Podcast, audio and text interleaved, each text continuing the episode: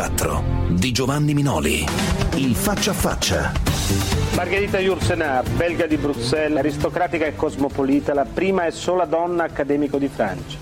Perde la madre appena nata, viaggia molto col padre e poi da sola. Dal 39 si trasferisce negli Stati Uniti, vive nel Maine in una casa tutta di legno, in cui l'unica cosa tecnologica è una vecchia radio sempre spenta. Insegna letteratura e scrive. Il primo romanzo del 29, ma il successo è arrivato nel 51 con Memorie di Adriano, giunto da noi solo nel 63. Una biografia storica dell'imperatore preceduta da 30 anni di ricerche sui testi. Del resto a 10 anni le hanno insegnato il latino e a 12 il greco alla perfezione. Premio Femmina nel 68, accademico di Francia dall'81. Della sua opera hanno detto che è il complesso romanzesco più grande del Novecento, un prodigioso affresco di fantasia e storia di tempo che scorre e che in realtà non cambia mai. Un'anziana nobildonna raffinata che ha vissuto per decenni da contadina. È stata operata al cuore e ha voluto guardare tutto da vicino con l'attenzione lucida di chi sa dove sta andando. Insomma, un immortale che ha scelto di morire ad occhi aperti. Madame Yourcenar davvero se ne infischia di essere dopo 350 anni la prima donna che entra nell'Académie française? Bisogna pure che ci sia una donna. Non è importante per lei? Non mi importa. Non mi importa. Ecco, perché non importa? Perché nel mondo c'è altro da fare e a cui pensare. Senta, ma c'è andata qualche volta alle riunioni? No. Degli... Mai andata? Mai. E perché non è mai andata? Perché non, perché non mi sembrava importante, né per i signori né per me. Senta, i cattivi, i maligni, dicono che hanno preferito lei a Simone de Beauvoir che era troppo rompiscatole e a Nathalie Serrault che era troppo femminista. Lei cosa ne pensa? Non so. Non, so. non ho letto molto né di Simone de Beauvoir né di Nathalie Sarraute. Non ne ho avuto il tempo. Madame Yourcenar, lei una volta ha detto che scrivere è come fare il pane. La mano deve sentire quando la pasta è pronta. È vero. Ecco, di solito Dopo quante stesure la sua mano sente che un romanzo è pronto? Non si sa, dipende. Non si sa, dipende. Ogni volta è un caso diverso. Ogni volta è, Ogni volta è diverso. Quindi non c'è una regola. No. Nessuna regola. regola. Nessuna regola. Ecco, i suoi libri comunque spesso hanno una gestazione di decine di anni di molti decine di anni, decine di anni mesi, possono essere anche 30 anni, non si sa, dipende. Senta, ma è vero che il primo abbozzo de, del suo romanzo più famoso, Le memorie di Adriano, lo ha ritrovato dopo molti anni in un baule? È vero? Ma ho pensato... Ho pensato di scrivere qualche cosa della vita e della storia di Adriano durante la mia prima visita alla villa di Adriano quando avevo 20 anni. Ma non sapevo abbastanza di quel periodo storico, dei tempi e dei problemi di cui poi ho scritto. E quindi l'ho messo da parte. Ma poi l'ha ritrovato per caso oppure eh, ha continuato ad avere un rapporto? Da tempo. Ogni tanto tornavo a lavorarci. Madame Yourcenar, ma durante tutti quegli anni dal momento in cui ha preso i primi appunti a quando ha deciso di scrivere il libro. No, no. Ecco, lei aveva dimenticato Dimenticato, Dimenticato più, o meno. Oppure il subconscio Beh, continuava a riflettere? Sicuro. Tutto dimora dentro di noi. C'è il caso, c'è la fortuna che fa sì che possiamo prendere un concetto piuttosto che un altro. Ma secondo lei le era rimasto questa cosa di Adriano? Ma tutto, Ma tutto, tutto rimane dentro di noi. È stato un caso il fatto di recuperare yeah, questa yeah, cosa? Sì, sì. È lo stesso di altri. Sì, sì, è successo come per i soggetti di tutti gli altri romanzi. Non è stato diverso rispetto alle altre volte. Senta, ma quanto tempo è servito comunque da quando ha trovato e ripreso in mano il progetto per portarlo a compimento? Quanto du- tempo? Due anni. Due anni. Due anni di scrittura? Eh? Yeah. Sì. Ecco, Memorie di Adriano è, scritto, è, un libro che è scritto come se lei fosse l'imperatore Adriano, un uomo, un romano, un wow. potente. In prima persona. Naturalmente. Un romano, un potente, uno che aveva sognato dei sogni impossibili. Ecco perché la storia di un uomo? Se era una cosa, perché un uomo, un imperatore? Perché un uomo. Sì. Perché un uomo. Perché non, Perché non c'è mai stata un'imperatrice con un progetto del mondo come lo aveva Adriano. Madame Yourcenar, per identificarsi con un personaggio in un certo momento storico, lei come fa? Soltanto leggendo libri? Forse non io non mi identifico. No, ma per poter scrivere, insomma, per poter capire. Ecco, lei si legge solo dei libri? Si fa un grande, fa un grande sforzo per capire. Ma attraverso cosa? Attraverso una ricerca? Attraverso, attraverso l'intelligenza e la sensibilità. E bisogna leggere molto anche? I libri che per approfondire servono moltissimo oppure va a intuizione? Qualche volta... Qualche volta ho bisogno di studiare, molte volte uso l'intuito. Ecco, ma quando, eh, quindi quando è che si sente sicura di poter padroneggiare un mondo che non ha mai visto? C'è una spia, una sensazione che fa capire, le fa capire che lei è arrivata al cuore del problema? È impossibile, è impossibile dirlo. Come sarebbe impossibile nel caso un signore o una signora entrassero ora in questa stanza che io sapessi dirle subito. Oh, è una bella persona, mi farebbe piacere che rimanesse qui in mia compagnia. Oppure, oh, ma questa persona non mi piace, speriamo che se ne vada subito. Senta, ma è vero che qualche brano delle memorie di Adriano lei li ha tradotti in greco antico per vedere che impressione sì, faceva? Sì, esatto. Sì, è esatto. E perché? Perché per vedere, se era, per vedere se era credibile in greco questa forma di sensibilità. Un bisogno di perfezione, quindi. No, di, no, verità. di verità. Lasciamo perdere la perfezione. Di verità. Senta, lei ha ambientato, l'ha detto anche prima, romanzi e racconti in, epiche, in epoche classiche, durante il Rinascimento, in Europa, in Oriente. Non ha mai fatto però nulla di medioevale. Perché niente medioevo? Perché non la interessa? Eh? Perché no? Non era nel... Non c'è nessun nel... personaggio del medioevo che la interessa? O qualche problema sociale, qualche situazione? Non, so. non saprei chi potrebbe essere questo personaggio. C'è qualche scrittore che ci ha provato e non ne ha cavato granché. Uno che è riuscito molto bene in questa operazione medievale e, e ha fatto un enorme successo di pubblico in tutto il mondo si chiama Umberto Eco e ha scritto il romanzo Il nome della rosa. Lei non mi parla. Non me ne parli, non mi piace, non mi piace. Non mi piace. Perché non le piace? Perché è superficiale. Perché è superficiale. Cioè è un libro che ha letto e non ha amato. No. Assolutamente. Sì. Senta, comunque, madame, perché eh, il presente non c'è mai nei suoi libri? Il presente, Ma il presente c'è sempre. Cioè, la vita di Zeno. La vita di Zenone, ad esempio, potrebbe essere simile a quella di un uomo di scienza di oggi. Per la vita di Adriano no e anche sì. Sì perché possiamo immaginare un uomo di oggi che possieda un immenso potere. Lo vedrei nel mondo della finanza. Ma chi è un Adriano di oggi allora? Nel mondo della finanza, secondo lei? Chi è? Non so, Rothschild, non, non, Rockefeller? non conosco nessuno. In... Non conosco nessuno così intelligente. Ma è come riferimento di persone Finan- grandi finanzieri solo sì, grandi finanzieri sì grandi finanzieri o grandi persone con un grande spirito scientifico come Einstein che però con la ricerca avesse anche raggiunto esiti pratici mm. Però sarebbe praticamente impossibile perché non ne avrebbe avuto il tempo ma lei crede che i finanzieri oggi abbiano una visione così strategica del mondo come quella di Adriano? Sarebbe... avrebbe fatto parte del mondo della scienza o della finanza Madame Yourcenar, lei ha detto che siamo più figli del tempo che dei nostri genitori. Lei di che tempo si sente figlia?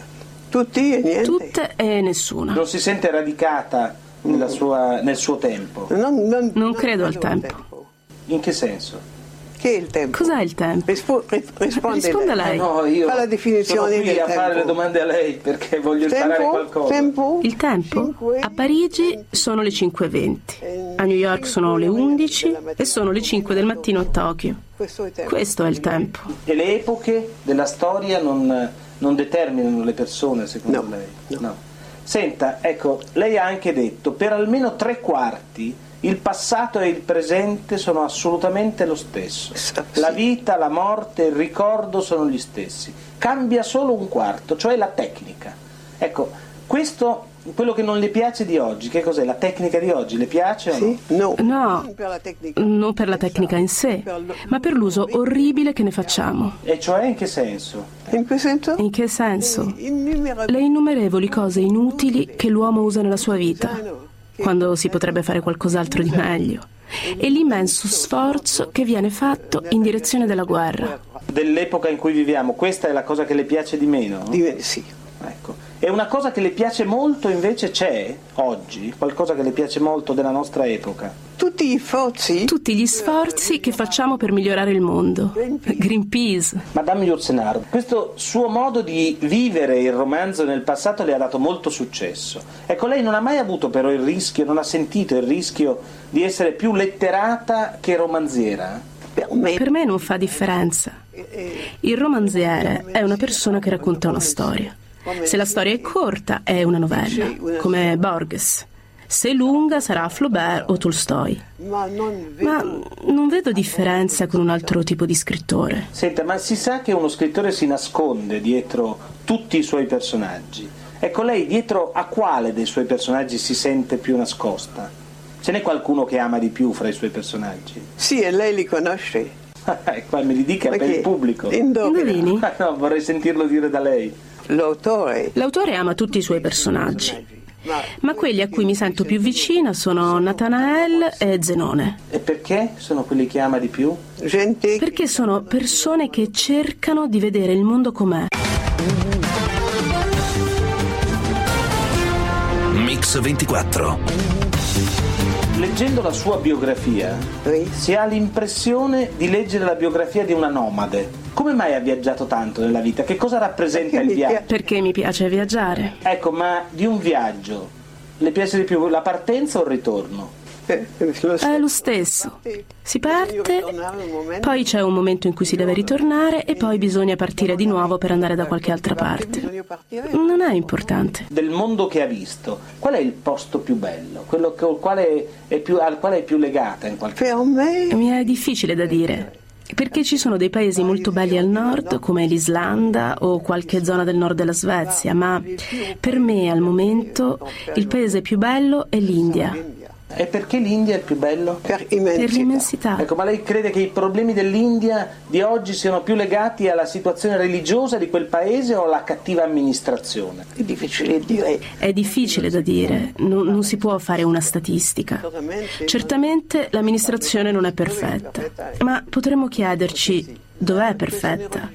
Mentre la questione religiosa si confonde spesso con una questione razziale. Ma che cosa è che ama di più dell'India lei? la vita. La vita che si vede nelle strade e nelle città, la varietà dei tipi umani, il fatto che sono ancora immersi in una realtà cruda, brutta, non troppo cambiata dalle apparenze della vita moderna. Madame Yourcenar, in un libro intervista lei ha detto che a proposito delle idee i francesi si comportano come chi deve sempre essere alla moda, le cambiano senza problemi. Sì. Ecco, perché secondo lei? Non so perché, Non so perché, ma tutti l'hanno detto, non solo io, ma anche Stendhal, Tolstoi, tutti.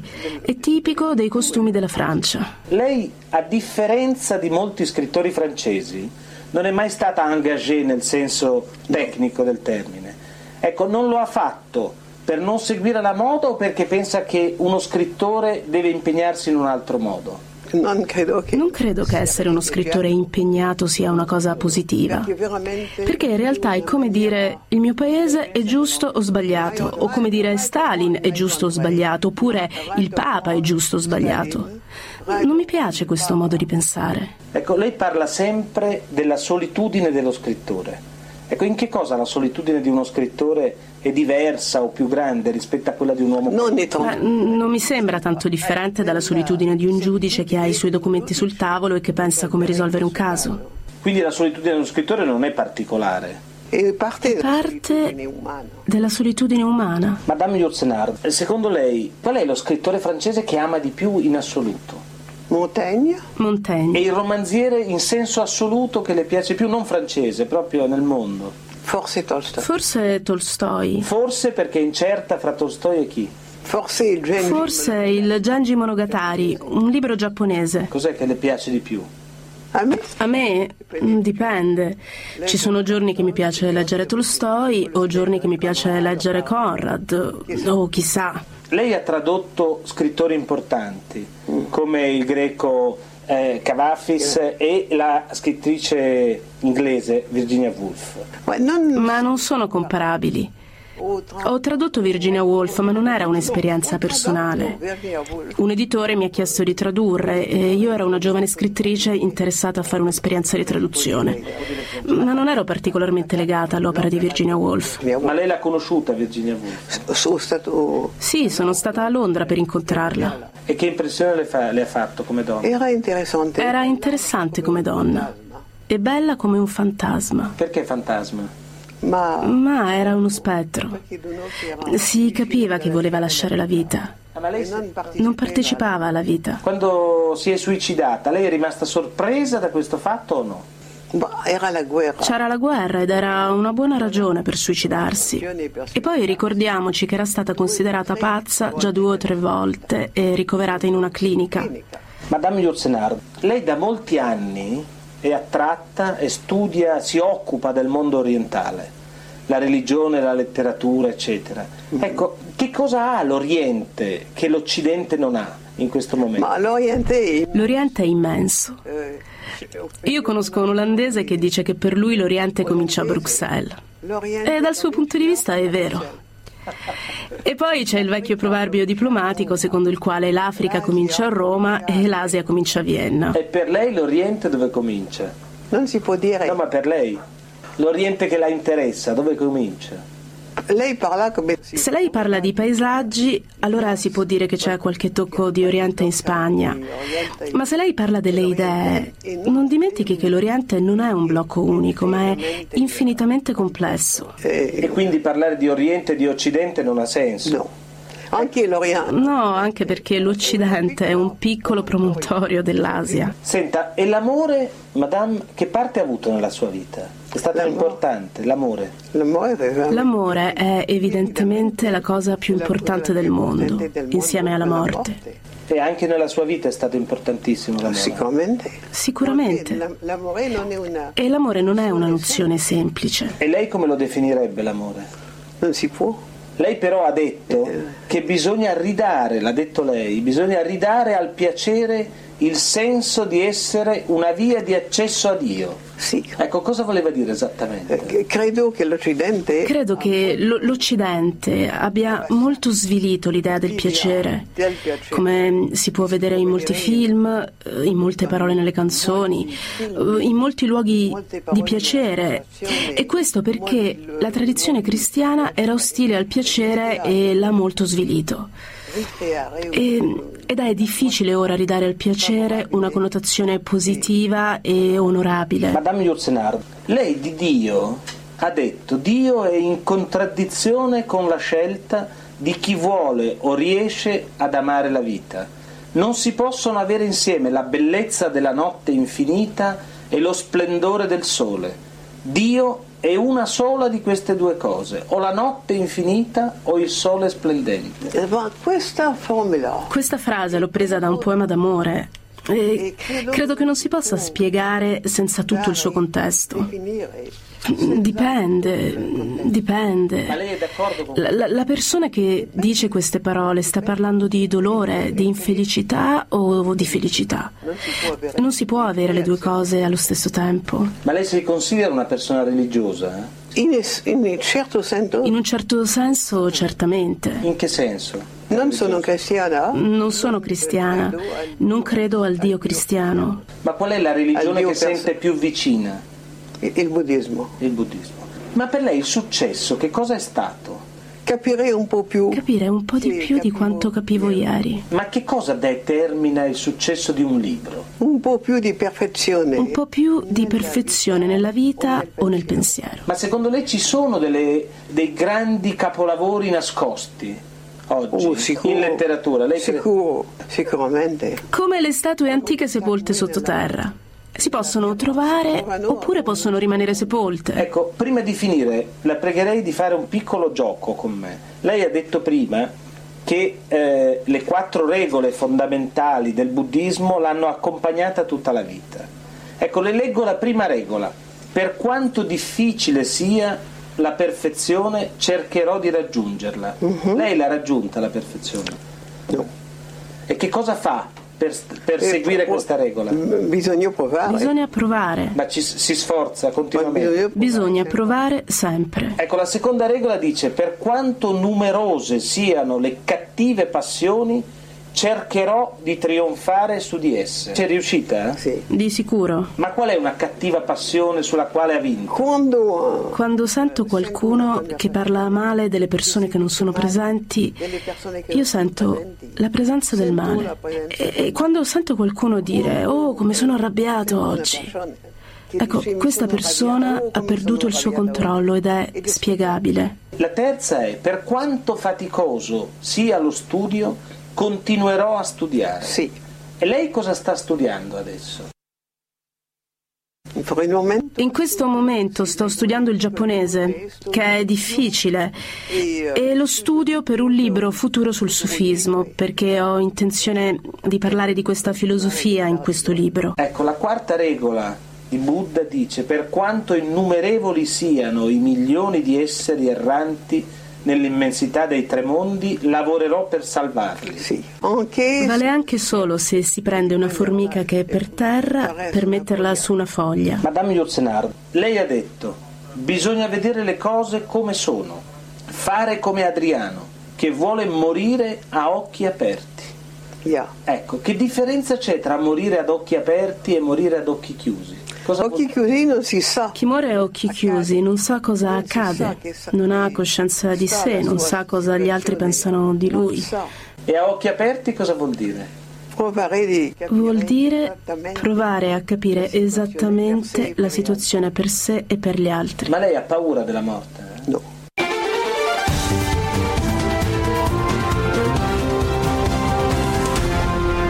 Mix 24. La storia.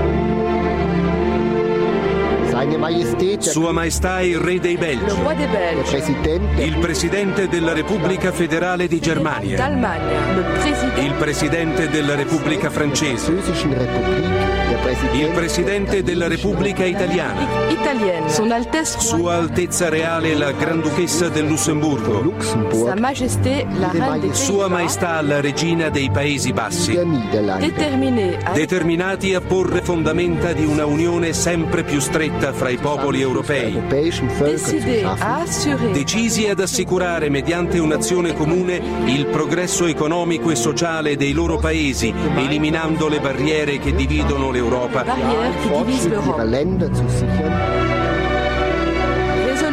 Qui divise l'Europe. risoluti a rafforzare mediante la costituzione di questo complesso di risorse le difese della pace e della libertà e facendo appello agli altri popoli d'Europa animati dallo stesso ideale perché si associno al loro sforzo.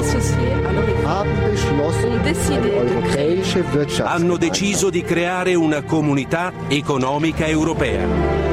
Proprio a Berlino, nel cinquantesimo anniversario dei Trattati di Roma, i 27 paesi dell'Unione Europea hanno firmato tra mille compromessi la dichiarazione che impegna i leader del vecchio continente a rimettere in moto il processo unitario. La ratifica del trattato costituzionale firmato a Roma nel 2004 e respinto, lo ricordiamo, da francesi e olandesi nel 2005, mise seriamente in crisi il cammino dell'integrazione europea.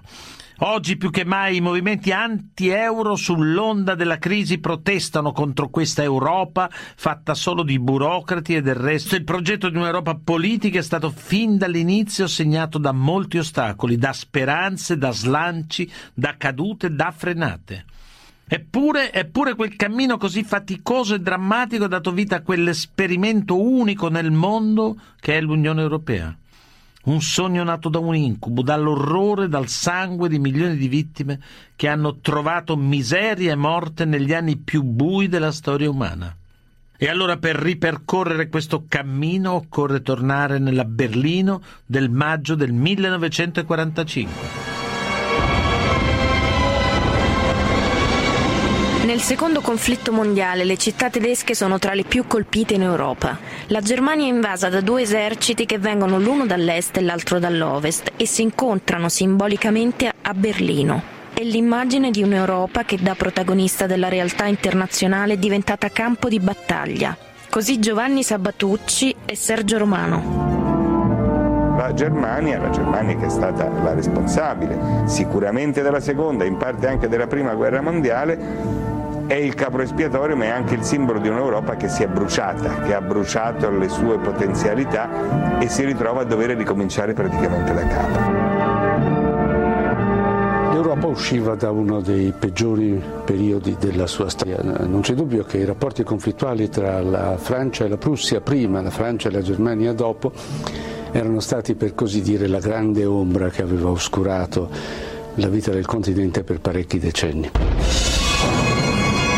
La storia del conflitto franco-tedesco è una storia lunga secoli. Lungo il corso dell'Ottocento con Napoleone la potenza francese si riafferma in Europa. Sentiamo ancora Giovanni Sabatucci poi il ridimensionamento di questa e la lenta ascesa della Prussia che poi diventa Germania. Poi nel 70 la guerra franco-prussiana e la Germania unita che diventa la prima potenza continentale, suscitando una serie di eh, preoccupazioni, di apprensioni e provocando in ultima analisi anche poi quello che sarà lo scontro terribile della, della prima guerra mondiale. Se prendiamo questa linea di continuità vediamo che la possiamo anche portare oltre la soglia della prima guerra mondiale, perché quello che succede tra le due guerre è anche il tentativo della Francia, in genere delle potenze occidentali, di impedire che la Germania ritorni eh, sua, eh, al suo status di massima potenza continentale. È il tentativo della Germania di riaffermare eh, nelle forme esasperate dello hitlerismo questa sua egemonia. Questa è la storia terribile e conflittuale dei rapporti franco-tedeschi.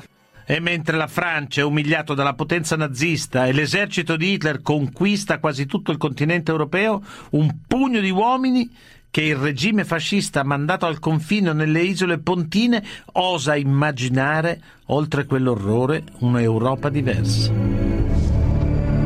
La sconfitta della Germania non porterebbe automaticamente al riordinamento dell'Europa secondo il nostro ideale di civiltà. I molteplici problemi che avvelenano la vita internazionale del continente troverebbero nella Federazione Europea la più semplice soluzione. Sono le parole di Altiero Spinelli, un giovane comunista allievo di Gramsci. Arriva a Ventotene nel 1937, dopo dieci anni di carcere durante il fascismo. Ha davanti a sé sei anni di confino. Così Pier Virgilio D'Astoli, l'allora direttore della rappresentanza in Italia della Commissione europea, racconta. E nel confino di, di Ventotene ha riflettuto sulle ragioni della guerra, della prima guerra mondiale e della seconda guerra mondiale, arrivando alle conclusioni che la guerra era stata provocata dallo scontro fra le nazioni. Quindi l'unica strada per garantire all'Europa di vivere in pace era quella di superare le nazioni in un'Europa politicamente integrata. Insieme a Ernesto Rossi col contributo di altri visionari come Eugenio Colorni e Ursula Hirschman, Altiero Spinelli scrive quello che passerà alla storia come il manifesto di Ventotene, considerato la fonte principale di ispirazione dell'idea dell'Europa unita politicamente. Col racconto dei primi passi della nascita dell'Europa continuiamo dopo la viabilità.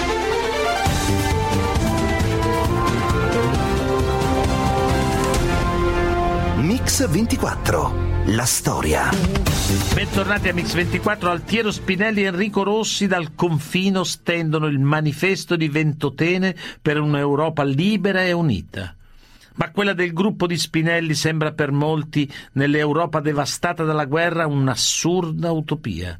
Così lo storico Sergio Romano. Io credo che gli europeisti italiani siano stati fondamentali per il processo di integrazione europea eh, perché crearono per così dire l'architettura ideologica dell'Unione Europea. Spinelli e Rossi hanno come ispiratore l'economista liberale Luigi Einaudi, il futuro primo presidente dell'Italia repubblicana. Questi tre personaggi appartenevano a tre famiglie politiche completamente diverse e in qualche modo portarono all'interno del progetto unitario il meglio delle loro famiglie politiche.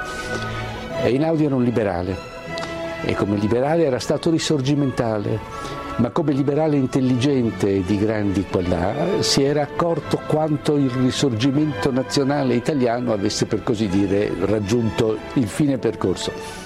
Ernesto Rossi veniva anche da una famiglia liberale, ma piuttosto da una famiglia di liberali di sinistra, quelli che adesso noi chiameremmo il liberal o i radicali. Eh. E invece Altiero Spinelli veniva dal comunismo, dal socialismo prima e dal comunismo dopo e quindi aveva il sentimento molto forte di un rinnovamento rivoluzionario, ma era stato deluso dal comunismo, era stato deluso dall'Unione Sovietica e allora aveva riversato, per così dire, le sue energie rivoluzionarie sul progetto europeo.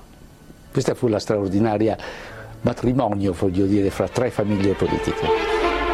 Non è a Ventotene, bensì sul Mar Nero che si decideranno le sorti dell'Europa. È a Yalta, infatti, che nel febbraio del 1945 i leader delle potenze alleate, Churchill, Roosevelt e Stalin, prima ancora che la resa nazista sia definitiva, disegnano i confini della nuova Europa. Così Luciana Castellina. L'Unione Europea eh, non nasce sull'onda degli ideali degli europeisti che erano eh, confinati a 28 anni, nasce in tutt'altro modo, nasce come un pezzo della guerra fredda e della spaccatura dell'Europa. Quando le sorti del conflitto sono oramai chiare ed è oramai certa la capitolazione della Germania, a Yalta, sul Mar Nero, i vincitori della guerra, Churchill, Roosevelt e Stalin, decidono i destini del continente. L'Europa, da protagonista della scena mondiale, è ormai ridotta ad un semplice bottino di guerra. Ancora le parole di Sergio Romano e Giovanni Sabatucci. Yalta è in qualche modo rappresentata il simbolo, considerata il simbolo della divisione dell'Europa. In realtà l'Europa fu divisa semplicemente sulla base delle conquiste militari. Eh, chi aveva eh, conquistato con il suo esercito un territorio aveva in un certo senso acquisito il diritto di condizionarne l'evoluzione politica. I paesi conquistati dagli alleati anglo-americani divennero democrazie, i paesi conquistati dall'Armata Rossa invece divennero satelliti comunisti.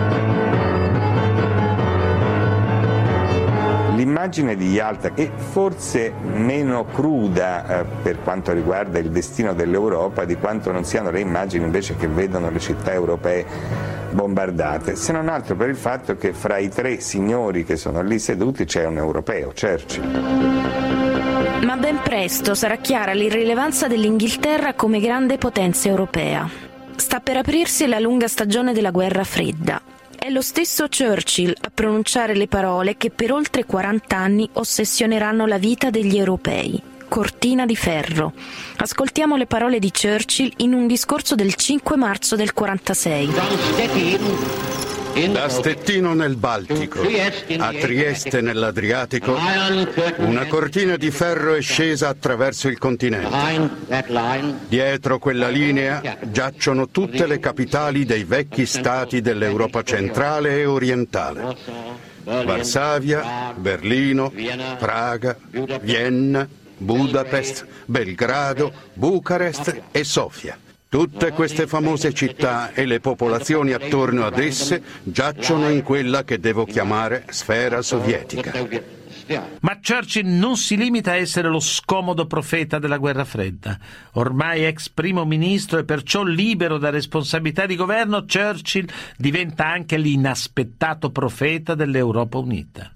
È proprio lui, infatti, tra i primi a pronunciare davanti a una platea sorpresa, attonita, l'espressione Stati Uniti d'Europa. Vi lancio ora una proposta che forse vi sorprenderà. Il primo passo verso la costituzione della famiglia europea deve essere un'unione tra la Francia e la Germania. Se si vuole realizzare con intento sincero l'opera di costruzione degli Stati Uniti d'Europa, la loro struttura dovrà essere tale da rendere meno importante la potenza materiale di ogni singolo Stato. Facciamo risorgere l'Europa. Ma è davvero possibile considerare Churchill un padre fondatore dell'Europa unita? Il giudizio non è unanime. Ecco cosa ne pensano Sergio Romano e Luciana Castellina. Churchill, a mio avviso, non è un padre fondatore dell'Europa. Eh, lo so che mm, questo è stato sostenuto invece da molti, anche perché fu lui eh, giustamente a pronunciare la parola Stati Uniti d'Europa, anche se non era stato il primo. Churchill era un grande oratore, un grande letterato. L'oratore è un, sempre un po' poeta e il poeta ama i suoi versi. Nessuno se lo ricorda, ma la prima risoluzione in, favore, in cui si parla dell'Unione Europea è del Parlamento americano su sollecitazione di Foster Dallas, cioè l'uomo che poi è stato l'uomo della guerra fredda. Non fu un Parlamento europeo che parlò per prima. Gli Stati europei uscivano dalla guerra eh, delegittimati, tutti quanti per una ragione o per l'altra, si stavano appena leccando le ferite e hanno al contrario cercato in qualche modo una legittimazione in un quadro più, più grande.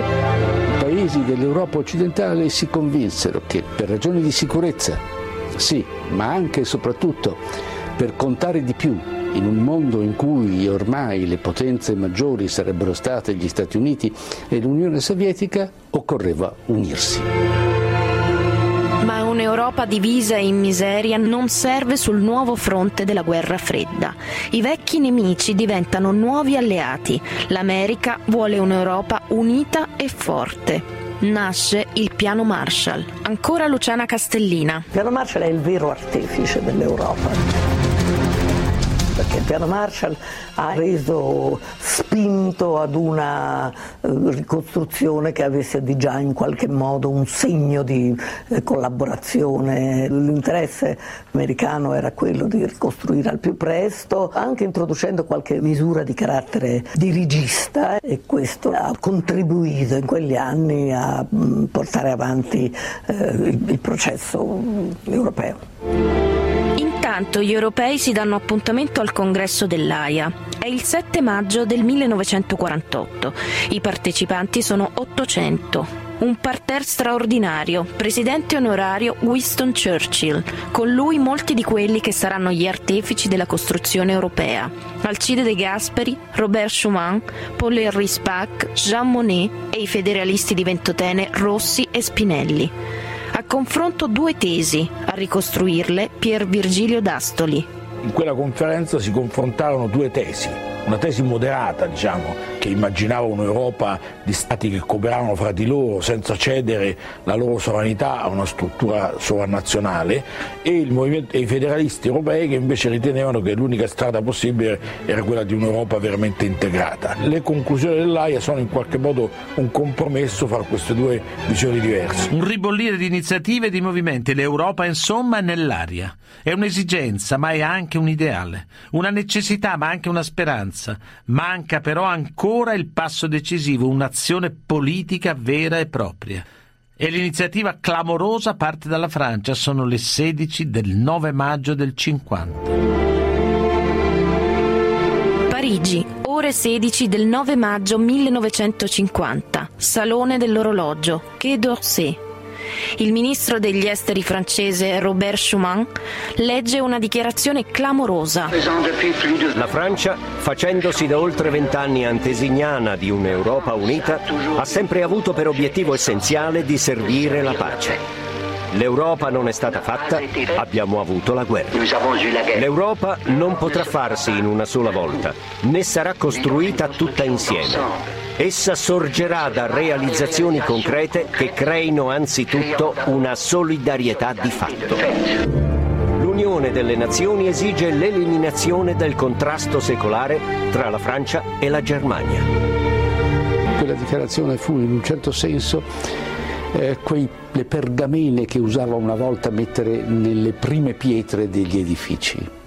Nella prima pietra dell'edificio dell'Europa c'è quella dichiarazione governo francese propone di concentrare l'azione su un punto limitato ma decisivo. Propone cioè di mettere l'insieme della produzione franco-tedesca di carbone e di acciaio sotto una comune alta autorità, nel quadro di un'organizzazione alla quale possono aderire gli altri paesi europei. La solidarietà di produzione in tal modo realizzata farà sì che una qualsiasi guerra tra la Francia e la Germania diventi non solo impensabile, ma materialmente impossibile l'apertura di un terreno di convergenza, di collaborazione fra quelle che erano state le grandi rivali nella lotta per l'egemonia europea aveva sicuramente un valore di grande innovazione, direi un valore per certi aspetti rivoluzionario. Anche qui c'è molta retorica perché il 9 maggio viene considerata la data di nascita dell'Europa. Realtà si fa un'altra cosa, si fa una comunità del carbone e dell'acciaio perché gli interessi della eh, siderurgia francese grossa e potente e anche di quelli altri paesi europei, del Belgio eccetera, hanno bisogno di garantirsi il carbone prodotto dalla Germania. I tedeschi hanno qualche perplessità da questo punto di vista perché non sono tanto contenti, però capiscono, e infatti dicono subito di sì, che questo consente di rimettere in gioco la Germania e di evitare le misure che erano state prese subito dopo la guerra per impedire la ricreazione dei concern, dei grandi monopoli. In realtà la cosiddetta dichiarazione di Schuman ha dietro un singolare personaggio, Jean Monnet. Fu il politico francese il vero ispiratore delle parole di Schuman.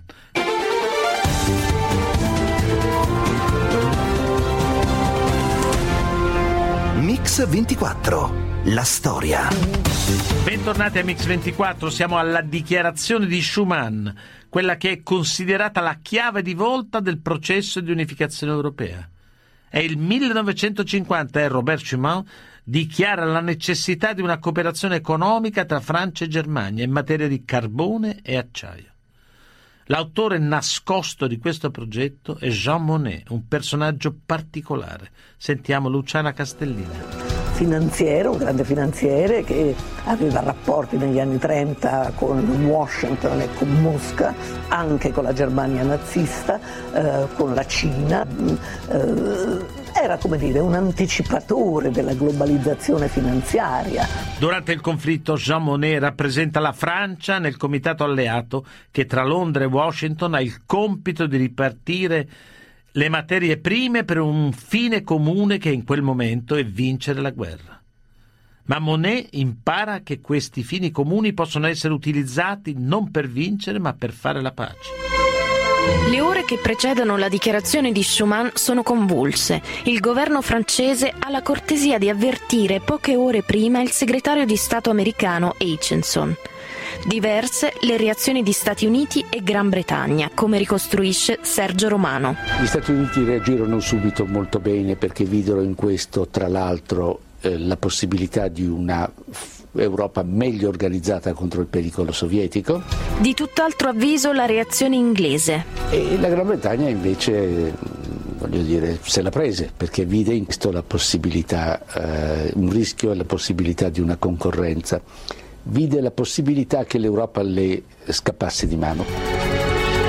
Questa iniziativa europea eh, invece fu immediatamente percepita a Bonn, allora capitale della Repubblica federale, e in Italia come un'occasione di redenzione eh, se ci associamo con gli altri alla creazione di un'Europa nuova e diversa, beh, partiamo tutti più o meno da un piede di parità. Italia e Germania dunque accolgono subito la proposta francese. Insieme a Robert Schuman, Alcide De Gasperi e Konrad Adenauer diventano così i veri artefici della prima integrazione europea. La velocità degli avvenimenti successivi ha dello sbalorditivo. Il 3 giugno Francia, Italia, Germania, Olanda, Lussemburgo e Belgio sottoscrivono la dichiarazione di Schuman. Il 20 giugno si aprono i negoziati a sei, li presiede Jean Monnet. Sono passati solo 41 giorni dalla dichiarazione di Schuman. Il 18 aprile del 51 a Parigi i sei paesi fondatori firmano il trattato che fa nascere la CECA, la comunità europea del carbone e dell'acciaio la comunità europea del carbone e dell'acciaio si dà anche una struttura istituzionale. Esiste un Consiglio dei Ministri, un'assemblea nominata espressione dei governi ed esiste anche un'alta autorità che è sì designata dai governi, ma non è l'emanazione diretta e ha un potere proprio, autonomo, tecnico, sovranazionale. La nascita del primo nucleo comunitario, come abbiamo visto, è rapidissima e la corsa verso una vera unificazione dell'Europa non si ferma alla cieca. L'obiettivo infatti si fa ancora più ambizioso. Adesso si tratta di creare un organismo politico veramente unitario. Ma a volere un'Europa forte e unita non sono soltanto gli europei. Nello scenario della guerra fredda l'Europa unita diventa un'esigenza, un'esigenza anche degli americani.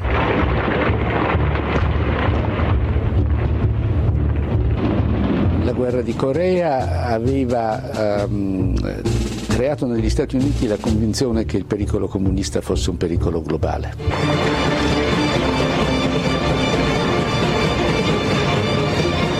Di fronte a un pericolo globale certi conti della seconda guerra mondiale era meglio metterli nel cassetto e dimenticarseli, occorreva immaginare il futuro in modo completamente diverso. E in questo futuro completamente diverso, quello della guerra fredda, una necessità si impone sopra le altre, riarmare la Germania. Se si voleva davvero eh, difendere l'Europa contro il pericolo comunista, contro la minaccia sovietica, occorreva anche la Germania. Occorreva quindi riarmare la Germania.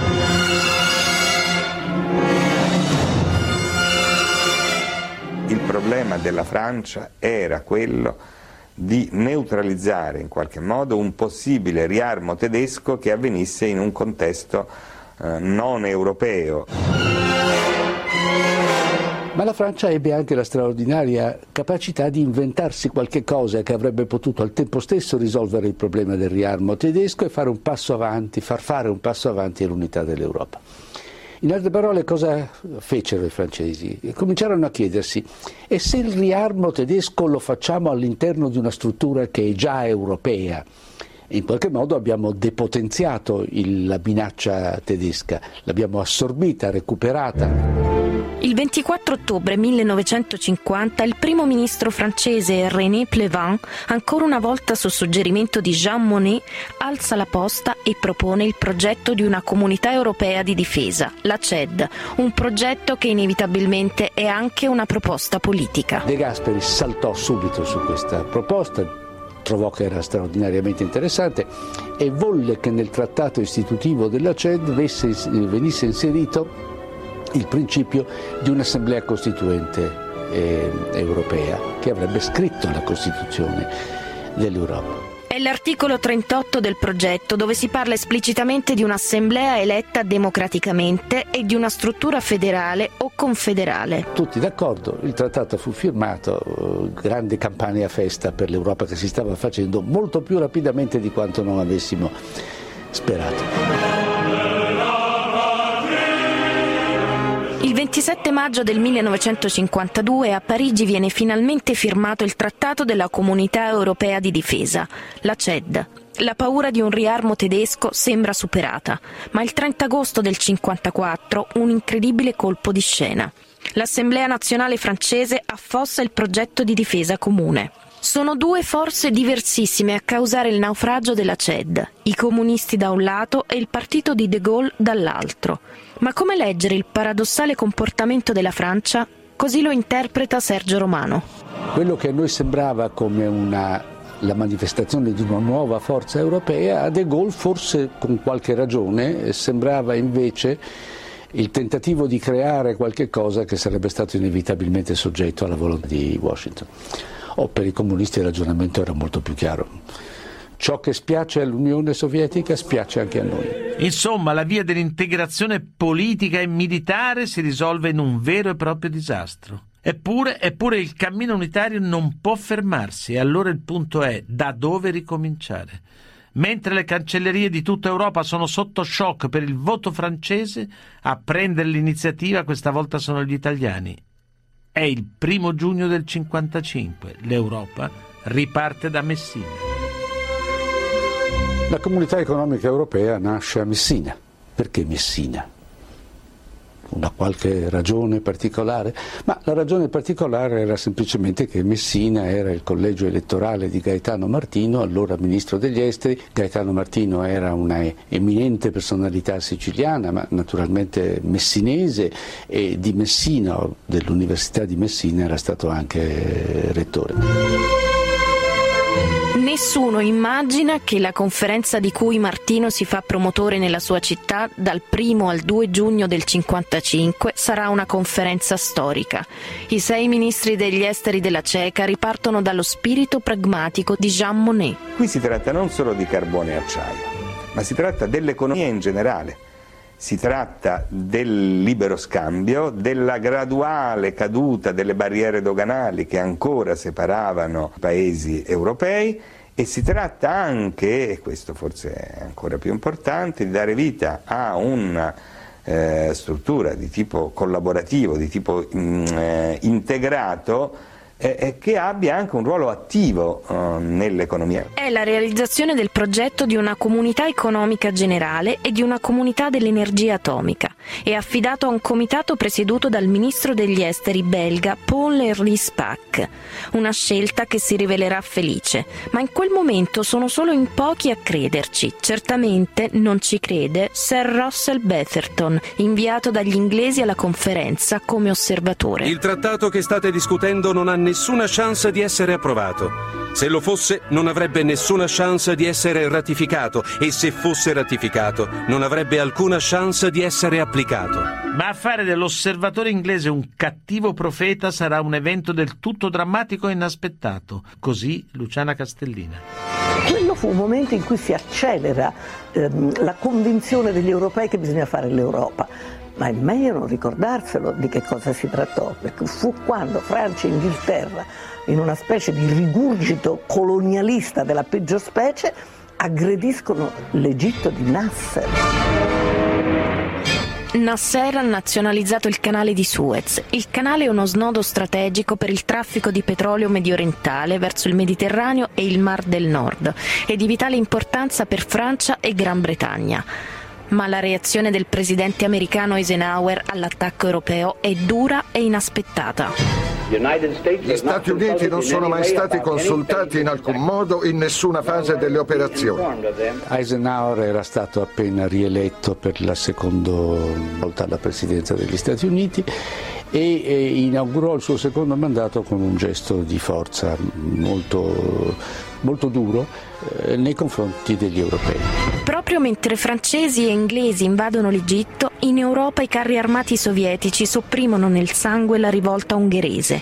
Gli americani sono messi in imbarazzo dai loro stessi alleati e ordinano loro un immediato ritiro dal Medio Oriente. Noi riteniamo che tali azioni costituiscano un grave errore. Noi rifiutiamo l'impiego della forza quale strumento di risoluzione dei conflitti internazionali. Non voleva che questi vecchi imperi europei condizionassero la politica del mondo. Era convinto che mh, erano buoni alleati ma se ne stessero tranquilli nelle loro nuove dimensioni. È a quel momento che gli europei dicono ah ma non c'è allora totale coincidenza di interessi fra noi e gli americani che volevano mettere piede per conto loro nel Medio Oriente. E l'epilogo è umiliante sia per i francesi che per gli inglesi, ma la lezione viene recepita in modo diverso dai due paesi. La Gran Bretagna assorbì la lezione, per così dire, e si convinse che se avesse voluto cercare di mantenere entro certi limiti quella influenza, quel potere già imperiale che aveva esercitato per tanto tempo lo avrebbe potuto fare soltanto stando accanto agli Stati Uniti evitando di litigare con Washington. In altre parole accettò il ruolo di eh, mh, attendente, mh, mh, valletto di lusso, eh, nobile alleato, ma insomma lo accettò. I francesi invece assorbirono la lezione in modo diverso e ritennero che dovevano rafforzare i legami con gli altri paesi europei perché soltanto alla testa di un'Unione Europea abbastanza forte, di una comunità europea abbastanza forte, avrebbero potuto recuperare quel prestigio che invece eh, Washington impediva loro di recuperare.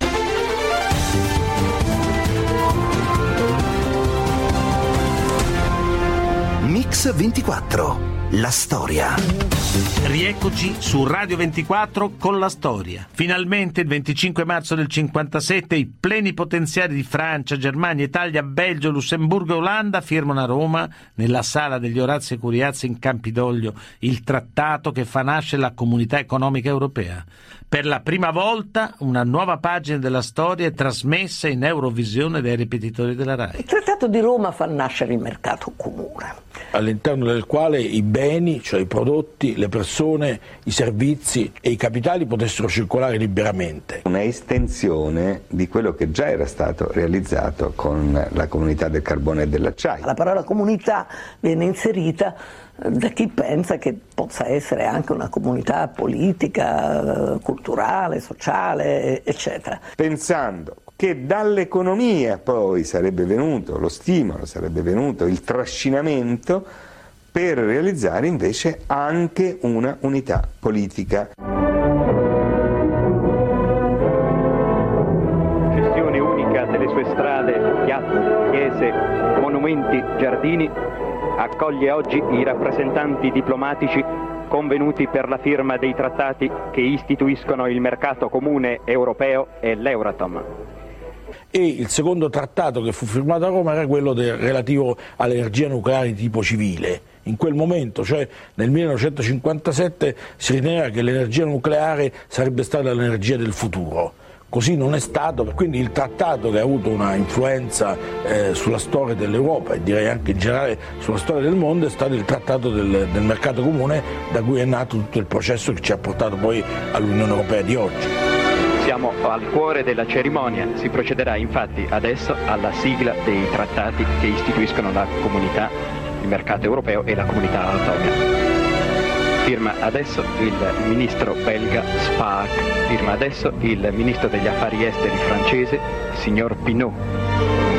E la volta adesso del cancelliere tedesco Adenauer firma del ministro degli esteri italiano Gaetano Martino. Professore Romano Prodi, buongiorno. Abbiamo ripercorso le tappe principali che portarono alla storica firma del Trattato di Roma nel, 50, nel 1957. Vorrei sapere a che punto siamo con l'Europa oggi. Prima però le faccio ascoltare l'analisi del professor Giuseppe Guarino, un attimo. Lei dice che con la creazione dell'euro c'è stato un colpo di Stato. In parole semplici mi dice perché? Molto facile sì. individuarlo, perché la disciplina elaborata da, da Delors e dal, da, da Carli, Carli sì. ed approvata da, da, tutti gli Stati con le procedure di approvazione dei trattati era fondata su due poteri, perché tu non puoi dire la crescita, devi conferire i poteri per realizzare la crescita. Naturale. E questi poteri erano esattamente individuati, erano, ciascuno Stato poteva elaborare, doveva elaborare la propria politica economica in funzione della crescita, nell'elaborare la politica economica in funzione della crescita avrebbe potuto indebitarsi. E allora, Invece professore... questi due poteri sono stati eliminati. Sono stati eh, esautorati. Eh, una cosa importante è che sono stati sostituiti da due doveri. Eh, certo. Il primo dovere è di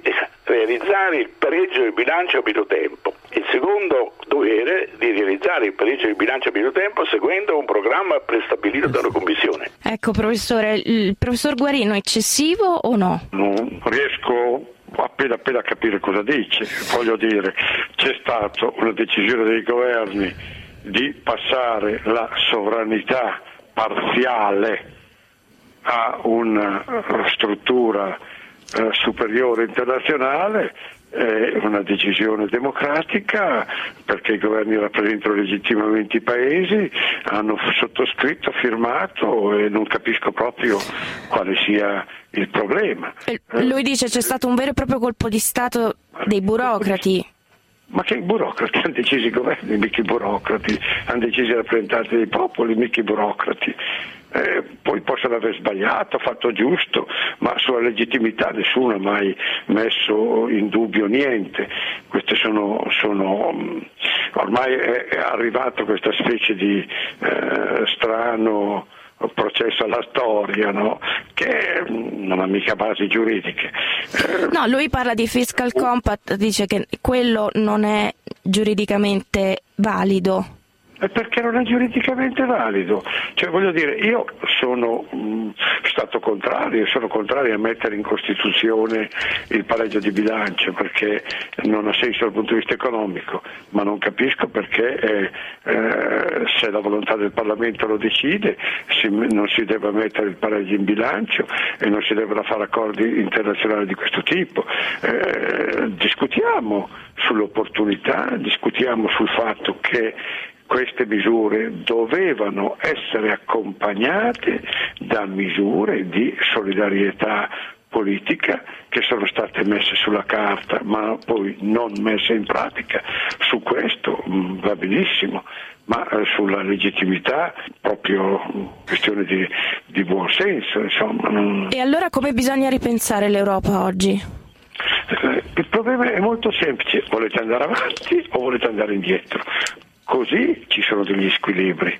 I padri fondatori dell'euro, e eh, me lo ricordo benissimo perché ho assistito a infiniti di questi dibattiti, avevano fatto queste cose, avevano preso queste decisioni come prima tappa per un progresso eh, in avanti, sapendo benissimo che avrebbero dovuto coordinare alcuni fondamenti della politica economica, poi eh, sono intervenuti dei leaders che hanno messo il freno a questo progresso. L'Europa è entrata negli anni della paura e invece andare avanti e si è fermata. A questo punto è chiaro che è arrivata la crisi, questa sosta, questa mancanza di mettere eh, in moto tutte le forze europee ha prodotto oh, danni molto molto gravi. Oggi bisogna andare avanti, se no la storia ci uccide. Tutto qua, eh, non possiamo mica pensare che nella globalizzazione, nel mondo che è diventato così grande, i singoli paesi possono resistere. Se lo vogliamo fare, se possiamo benissimo eh, pensare di tornare indietro, con il che è finita con il che l'Europa, i paesi europei non avranno più niente da dire per secoli e secoli. E allora cosa, cosa bisogna fare per ripensarla? Cioè, qual è la ricetta? La ricetta è stabilire quei legami di solidarietà e nel sistema bancario e nel sistema fiscale che erano previsti da coloro che hanno concluso i primi patti per eh, un accordo monetario. Il problema è vogliamo l'Europa o E Renzi cosa deve fare per farcela in Europa? L'Italia eh, sta facendo il proprio dovere, eh, anche secondo regole che sono estremamente dure e che io in tempi non sospetti definii stupide, proprio perché ne mancavano ne mancava il contorno politico e noi abbiamo bisogno di avere questo contorno politico. Cosa penso io?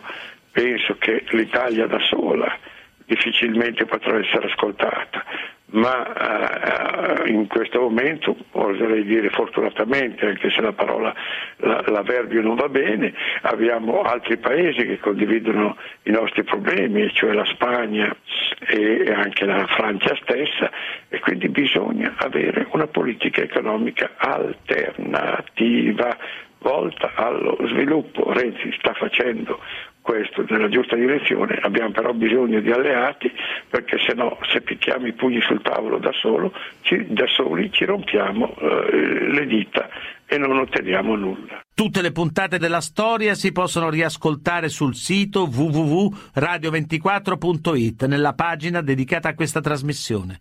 Ringrazio Alessandro Longoni, Antonella Migliaccio, Rachele Bonanni, il mitico Manuel Guerrini in redazione, Alessandro Chiappini e Valerio Rocchetti in regia. A domani.